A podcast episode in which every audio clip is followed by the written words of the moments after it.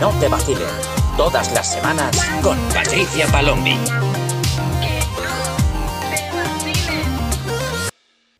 ¿Qué pasa, gente? Sí, yo soy Patricia Palombi y estás escuchando un episodio más de Que no te vacilen, el podcast donde hablamos sobre las relaciones de la generación Z y de la generación millennial. Espero que hayáis tenido muy buen puente si es que estáis en España, escuchándome desde España, porque aquí hemos tenido un puentecito más o menos largo, así que yo creo que hemos podido descansar. Y si no, pues espero que te haya sido leve la semana y ya podrás relajarte pues el fin de que entra. Bueno, esta semana por fin he reparado el teléfono y he podido hacer los, los vídeos, ¿no? Para poder comunicarme con vosotros. Y esta semana en las preguntas y respuestas rápidas de Insta tuvimos un montón de cosas, un montón de preguntas súper interesantes y además hubo un par de ellas que me gustaría desarrollar aquí. Entonces, creo que el episodio de hoy lo voy a dedicar un poco a aclarar ciertas cosas de ciertos comentarios, de preguntas que se suelen repetir mucho y que me parece que si no se entiende la base de todo lo que hablamos aquí, pues evidentemente te saltan estas dudas. Veréis, el primer vídeo sobre el que me gustaría hablar es un vídeo que he subido recientemente a TikTok en el que intento plasmar como una conversación entre dos personas donde eh, pues la persona A le dice a la persona B que cuál es el problema porque ha bajado la intensidad de em, a la hora de comunicarse. Y la otra persona le dice, bueno, es que en realidad estoy empezando a conocer a otra persona y por eso ahora no te presto tanta atención. Entonces la persona B le dice, ah, bueno, pues no hay problema, pues aquí lo dejamos. Y la persona A le dice, no, no, no, no, no, pero un momento, que no, esto no significa que no podamos ir conociéndonos. Y entonces la persona B le dice, no, no, no, es que yo no soy el banquillo de nadie. ¿A qué hace referencia este vídeo? Vale. Este vídeo hace referencia a una relación en la que tú estás conociendo a una persona, esta persona empieza a rebajarte la atención y luego resulta que tiene otras opciones. Entonces, el personaje B decide cortar esa relación.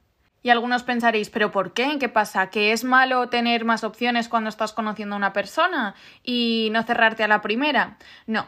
El tema está en que si tú eres la persona que está del otro lado, o sea, no eres la persona que elige, sino uno de los supuestos elegidos, ahí tú estás en una posición en la que hay una serie de posibilidades en las que no te elija esa persona y luego otro porcentaje de posibilidades de que sí te elija. ¿Qué es lo que pasa? Que aquí entra un poco tu forma de ver las relaciones y un poco tu forma de funcionar. En el sentido de que la decisión personal del personaje B es yo no voy a estar esperando a que tú te decidas si tienes otras opciones. Bajo el pensamiento de yo soy lo suficientemente buena como para que no tengas que dudar o compararme o yo no tenga que competir contra otras personas. La persona que está segura de mí no va a tener que estar dudando entre otras opciones, sino que va a tener claro que quiere estar conmigo. Entonces, decide cortar esa relación a pesar de que evidentemente no tenían compromiso hasta ese punto, se estaban conociendo, eran las primeras fases, pero ¿por qué? Porque también hay un riesgo de si te quedas durante mucho tiempo y tú notas que estás empezando a desarrollar sentimientos hacia esta persona, si te quedas ahí porque te está empezando a afectar, si no te está dando la atención que tú necesitas, entonces hay muchas posibilidades de que si te quedas vas a acabar en una no relación, vas a acabar demandando más de lo que te va a dar la otra persona y tu autoestima se va a ir al subsuelo al final de esta historia. Bueno, y durante. Entonces, evidentemente, esto es una decisión personal de, este, de esta persona de cómo gestiona las relaciones. Entonces, en los comentarios ha habido eh, varios comentarios muy similares y mm, que además me parece que se dan porque no se entiende la base de esto. ¿Y a qué me refiero con la base? Es que eh, la mayoría de los comentarios eran, bueno, es que por lo menos a ti te dicen la verdad, eh, o bueno, es que así no te tiene, a ti por lo menos no te tiene durante semanas. Bueno, esperad que los tengo por aquí, os los voy a leer. Una chica ponía, eh, por lo menos te dice la verdad, jaja, la mayoría mienten para seguir teniéndote ahí. Y claro, mi respuesta fue, bueno, me dijo la verdad, porque este, este caso en concreto fue un caso que a mí me pasó hace un tiempo. Y mm, entonces como que puedo, este caso en concreto lo conozco muy bien. Y, mm, y entonces yo le he contestado, eh, bueno, me dijo la verdad porque al mínimo vacile le planté cara. Si no me perdía por la verdad, me iba a perder por la falta de interés. Yo no me quedo donde mi energía no es recíproca.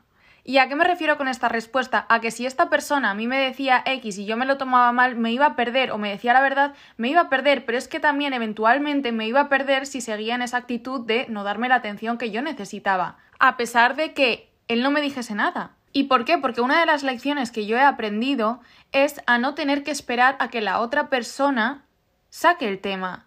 En el momento en el que yo estoy conociendo a alguien y a mí esa persona me empieza a dar ansiedad su comportamiento, yo lo atajo en ese momento, pregunto, me comunico y espero que la otra persona haga lo mismo de vuelta y fue exactamente lo que hice en esta situación. Cuando a mí esta persona me empezó a dar cierta ansiedad, su comportamiento, a dejar de contestarme tan rápido, no sé qué, este tipo de refuerzo intermitente que dije, uh, cucu, estoy empezando a notar esta ansiedad y no me está gustando un pelo, ¿qué está pasando?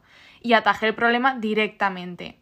Porque si no, eventualmente iba a cortarlo igualmente. Y esto me lleva al segundo comentario que era muy parecido, que pone otra chica, bueno, a ti por lo menos te avisaron, a mí me tuvo ahí durante semanas comiéndome la cabeza pensando en que había hecho mal. Y es que eso es exactamente lo que yo dejé de hacer hace tiempo y lo que además os recomiendo que hagáis, y es que no esperéis a que las cosas se solucionen porque sí por arte de magia. No os quedéis con la duda, no os quedéis dándole vueltas al coco porque no sabéis comunicaros, porque no queréis eh, confrontar esa situación al momento, no queréis confrontar a la persona. Yo sé que a veces da miedo esta situación y entonces te callas y empiezas como a hacerte pajas mentales, a preguntarle a todas tus amigas, eh, conocidas, eh, vamos, preguntas hasta, hasta el Papa de Roma si hace falta, que qué es lo que quiere fulanito o menganita cuando lo más fácil es comunicarte directamente con fulanito, con menganita. Y es que muchas veces también pensamos que, bueno, si lo dejamos estar igual eh, con el tiempo las cosas eh, se solucionan solas o la situación mejora porque esta persona cambia o volvemos otra vez a estar como al principio. Estas cosas no, no funcionan así. Las relaciones eh, tienen que tener una comunicación y si no hay comunicación los problemas no se resuelven, sino todo lo contrario. Va a ser como una bola de nieve en la que cada vez eh, según va bajando la colina se va haciendo más grande, más grande, más grande. Y claro, pues a esta chica le, respondí justo eso. Bueno, eh, me lo dijo así porque yo se lo pregunté directamente en cuanto empecé a notarlo. No me esperé con la duda a que decidiese decírmelo por arte de magia. Evidentemente, la persona que empieza a flojear, pues tiene otras cosas en la cabeza, o u otra persona, o tiene problemas en otras áreas de su vida, y evidentemente no te está prestando cierta atención por el motivo que sea. Si tú notas que hay esa falta de atención que tú necesitas, lo que tienes que hacer es atajarlo tú porque evidentemente esta persona está a otros menesteres y no va a estar pensando en darte explicaciones. Las explicaciones las vas a recibir si las pides porque también a la gente está claro, es mucho más fácil seguir adelante que pase, pues correr un tupido velo, ¿no? Y si pasa el tema, pues pasó y no hay que confrontarlo. Pero bueno, si tú plantas cara, entonces la otra persona no tiene más narices que decirte, oye, eh, pues pasa esto o pasa lo otro. Y aquí me diréis, ya, pero es que te pueden decir que no pasa nada y entonces ¿qué dices? Pues insistes. Además es que yo me acuerdo que la conversación que tuve fue también muy así, dije, no, ¿qué pasa? Y claro, el primer impulso de la otra persona es decir, no, no pasa nada, ¿no? O sea, la primera reacción es un poco como, no, no pasa, no, no pasa nada, no, sí pasa. Y pasa esto, esto, esto, y tú insistes y plantas los factores sobre la mesa y dices qué es lo que te molesta y notas ese cambio, o sea, y le dices que, que, que, ha habido un cambio en esa actitud y que entonces, ¿qué pasa? Si va a enmendar ese error y va a cambiar esa actitud, o si no, si va a seguir en el mismo plan, entonces la otra persona ahí, pues es cuando te dice, oye, pues no, pues no voy a cambiar o tal, y tú dices, ah, no, pues hasta aquí o dice, ah, pues sí, sí, oye, perdona, porque todo el mundo puede tener un despiste, o puede tener momentos en su vida que esté un poco más bajo, puede ser que no sea porque haya perdido el interés en ti, sino porque, pues eso, pues porque tiene problemas en otras áreas de su vida y tal, ¿sabes? Y pues ya está, lo hablas, lo solucionas y quizá la relación sigue hacia adelante. El tema es que en estos casos se necesita comunicación, comunicación, comunicación. Porque quedarte con la duda o empezar, sobre todo también que, hagas caso a tu instinto, o sea, cuando empieces a notar que hay algo en la forma de comunicaros que ha cambiado, que, no sé, algo que te chirría, alguna situación, lo más fácil es háblalo. Observa un poco el panorama y evidentemente si esto se empieza a convertir como en algo más constante, pues lo hablas, porque no estás de acuerdo con eso. Yo también os he dicho que no somos aquí un poco eh, ¿sabes? La Inquisición sentimental. O sea, no somos la Santa Inquisición sentimental, sino que bueno, damos un poquito de margen.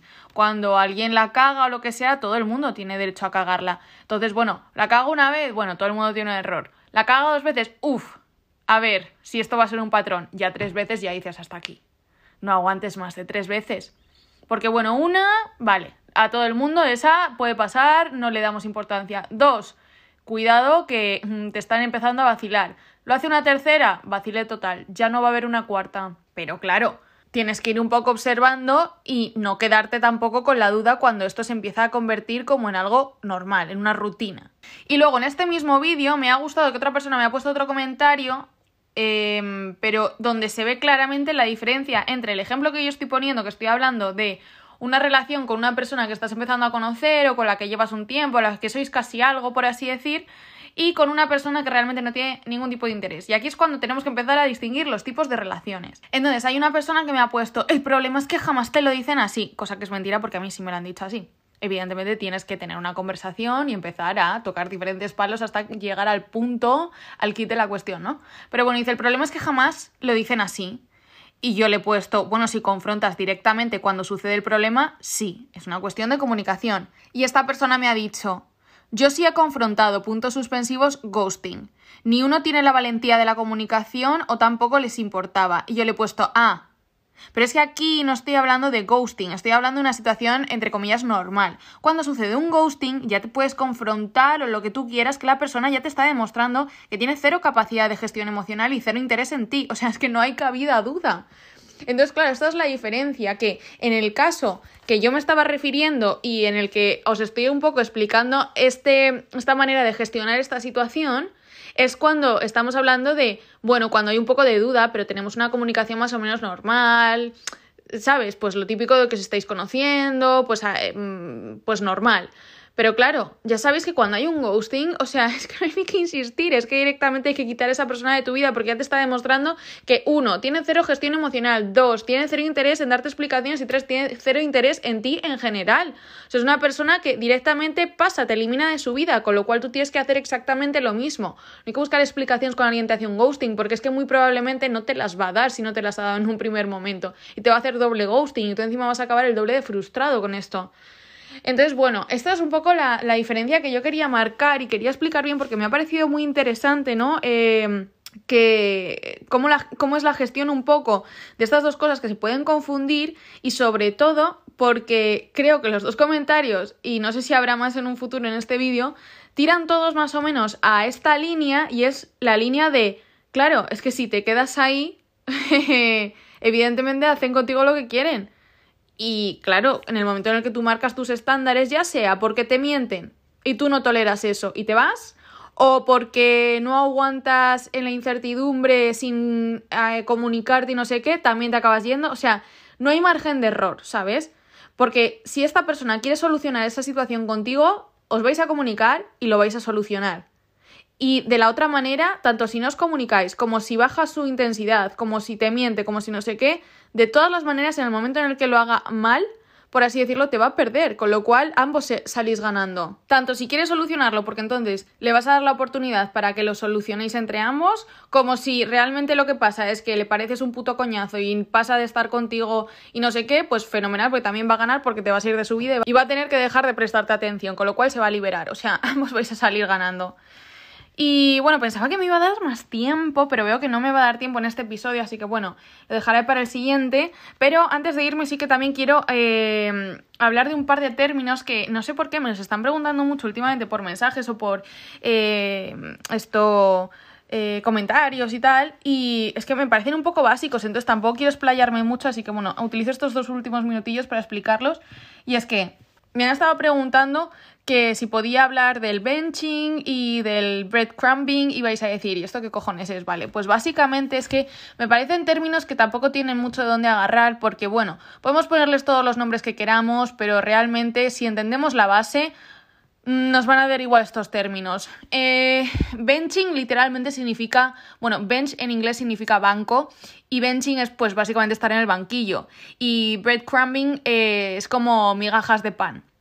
Entonces, yo creo que ya hablo en todos los, los, episodios, básicamente, bueno, los episodios y en casi todo mi contenido, que es un poco no te quedes en el banquillo, pues como lo que acabo de explicar del vídeo este, eh, de TikTok, pero también sobre todo el breadcrumbing es básicamente una especie de refuerzo intermitente, o sea, pues básicamente alguien te da migajas de pan, pues eso, te da atención a ratos o te da momentos puntuales para que tú sigas ahí con el mínimo esfuerzo de parte de la otra persona. O sea, no tiene muchísimo, o sea, no tiene mucho que indagar, es que básicamente ya hablo de esto en casi todos los episodios y es lo que os digo que si entiendes la base de todas estas cosas, ¿no? De cómo gestionarlo desde la base, pues evidentemente, aunque tú em, no te sepas estos términos o, o, al contrario, aunque quieras ponerle muchos nombres, eh, vas a saber cómo gestionarlo. O sea, no tiene mayor misterio.